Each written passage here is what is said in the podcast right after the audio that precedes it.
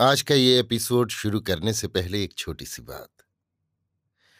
क्या आप भी अपना पॉडकास्ट बनाने की सोच रहे हैं? तो एंकर ट्राई कीजिए। ये पॉडकास्ट बनाने का सबसे आसान तरीका है। नंबर एक, ये फ्री है। नंबर दो, इसमें कई सारे ऐसे टूल्स हैं जो आपको अपने फ़ोन और कंप्यूटर पर रिकॉर्ड और एडिट करने की फैसिलिटी देते हैं। नंबर तीन आप अपने पॉडकास्ट को डिस्ट्रीब्यूट भी कर सकते हैं, जिससे इसे स्पॉटिफाई और दूसरे प्लेटफॉर्म पर सुना जा सके। तो डाउनलोड कीजिए फ्री एंकर ऐप या विज़िट कीजिए एंकर डॉट एफ़ पर अपना पॉडकास्ट स्टार्ट करने के लिए। ये तो थी एक छोटी सी जानकारी, और अब शुरू करते हैं एपिसोड का सिलसिला। तो आज के एपिसोड में लीजिए सुनिए आचार्य चतुर्सेन शास्त्री के लिखे उपन्यास सोमनाथ के सोलहवें भाग, अली बिन उस्मान अलह जवीसी को मेरी यानी समीर गोस्वामी की आवाज़ में। लाहौर की अनारकली के उस छोर पर जहाँ इस समय नीला गुंबज है, उस स्थान पर एक खानकाह था। इसमें प्रसिद्ध अरबी विद्वान संत अली बिन उस्मान अलह जवीसी निवास करते थे। ये तत्वदर्शन के प्रसिद्ध ग्रंथ कशकुल महजूब के रचयिता थे। हज़रत अली बिन उस्मान का शरीर काला, ठिगना और वजनी था। उनकी नाभि तक लटकती सफ़ेद दाढ़ी उनकी गंभीरता को बहुत बढ़ाती थी। अपने यौवन काल में वे एक बलिष्ठ पुरुष रहे होंगे। प्रसिद्ध था कि वे एक पहुँचे हुए संत थे और अपने पूर्व जीवन में एक भारी कबीले के सरदार भी थे। परंतु वे अपने संबंध में कभी एक शब्द भी नहीं कहते थे। वे शुद्ध अरबी भाषा में भाषण करते थे, परंतु बहुत आवश्यकता होने पर टूटी फूटी हिंदी भी बोल लेते थे। खानकाह कच्ची थी और उसके चारों ओर बहुत से हरे भरे पेड़ पौधे लगे थे। रात दिन इस फकीर के पास आने जाने वालों का मेला लगा रहता था। लाहौर में उनके बहुत शागिर्द थे। उनमें हिंदू भी थे और मुसलमान भी। सुबह शाम ये संत उनसे तत्व दर्शन की बातें करते और दिन भर मौन पड़े रहते। भक्तगण आते बैठते, दर्शन करते और चले जाते। हज़रत अली की उम्र सत्तर को पार कर गई थी। ये प्रसिद्ध था कि लाहौर का हाकिम उनका मुरीद है। इस कारण भी उनकी बहुत प्रतिष्ठा बढ़ गई थी। संध्या गहरी होती जा रही थी। दो चार भक्त अब भी साधु के पास बैठे धर्म चर्चा कर रहे थे। उनमें हिंदू भी थे और मुसलमान भी। धीरे धीरे एक एक करके लोग उठने लगे। अभी रात होने में कुछ देर थी। इसी समय एक परदेशी सवार खानकाह के दरवाजे पर उतरा। उसने आगे बढ़कर इस साधु को छूकर हाथ आँखों से लगाया। आगंतुक को देखकर वृद्ध फकीर अस्थिर हो गए। उनका संकेत पाकर एक शिष्य ने सब मनुष्यों को दूर कर दिया। एकांत होने पर फकीर ने शुद्ध अरबी भाषा में कहा, आप क्या अकेले ही हैं? नहीं, मेरा घोड़ा और तलवार भी है।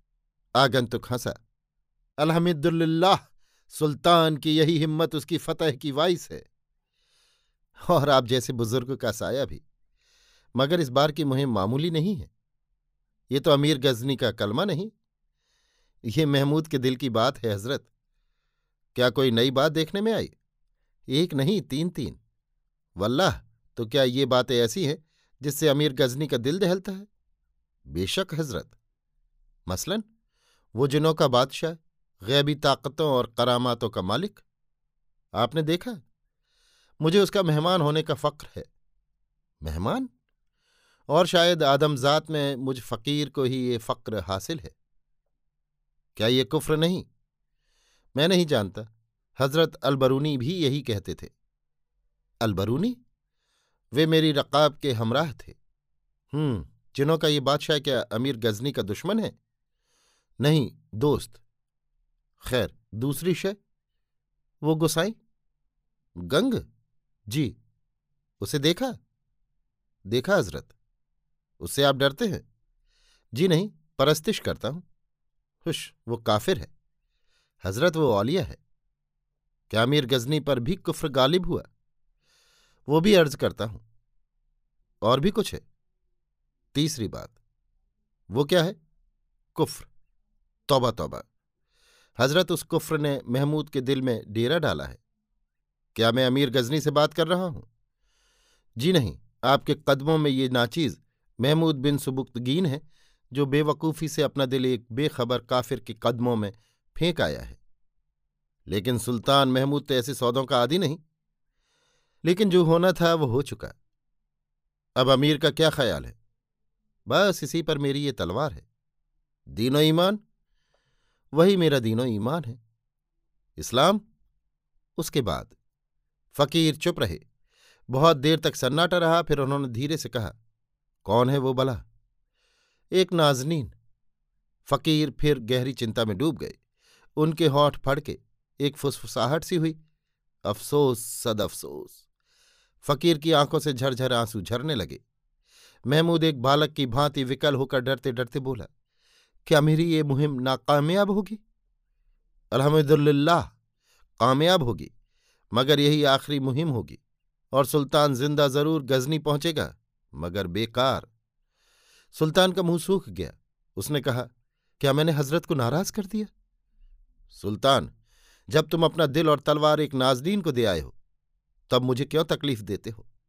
तुम समझते हो तुम्हारे पीर को भी नाजनीन से दिलचस्पी होगी?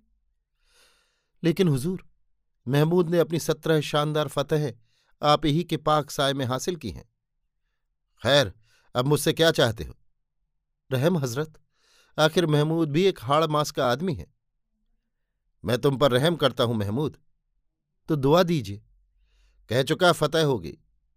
लेकिन अमीर गजनी को मुनासिब नहीं कि वो फकीर को तंग करे। अमीर के सब अहकाम बजा लाए गए हैं। मसऊद को वापस गजनी भेज दिया गया है। मैं भी गजनी वापस जा रहा हूँ। सोचने समझने के लिए नहीं, बल्कि दिल का जो सौदा कराए हो, उसकी जितनी मुमकिन हो कीमत जुटाने के लिए। खैर मुझसे सुल्तान अब क्या चाहते हैं? सिर्फ़ एक काम। क्या? सिर्फ़ मुल्तान को ठीक कर दीजिए और सब मैं देख लूँगा। वहाँ का राजा जयपाल मेरा मुरीद है। मैं कसर न रखूँगा। हज़रत आपकी इस एक ही मदद से मैं अपने मकसद को पहुँच सकूँगा। तो अमीर इंशा ताला, ये कुछ मुश्किल न होगा। मेरी दुआ से उसे बेटा हुआ है। वो मेरी बात टाल न सकेगा। महमूद प्रसन्न हुआ। उसने झुककर उस फकीर का कबा चूमा। साधु ने कहा, क्या सुल्तान आज ही रवाना होंगे? नहीं हज़रत, मैं और मेरा घोड़ा दोनों ही एकदम थक गए हैं। आज मैं आपकी खानकाह में आराम करूँगा। क्या कुछ खाने को मिलेगा? मकई की रोटियाँ और सरसों का साग है। तो इनायत फरमाइए हज़रत।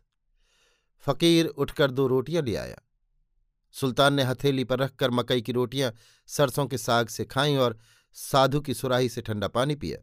फिर हंसकर कहा, हज़रत, बड़ी मीठी रोटियाँ थीं। इसके बाद अमीर अपने हाथ से घोड़े का चारजामा बिछा और नंगी तलवार सिराहने रखकर वहीं भूमि पर सो गया। वृद्ध फकीर सारी रात उस अप्रतिहत विजेता के सिराहने बैठकर प्यार और अफसोस के आँसू बहाते रहे। अभी आप सुन रहे थे आचार्य चतुर्सेन शास्त्री के लिखे उपन्यास, सोमनाथ के सोलहवें भाग अली बिन उस्मान अलह जवीसी को मेरी यानी समीर गोस्वामी की आवाज़ में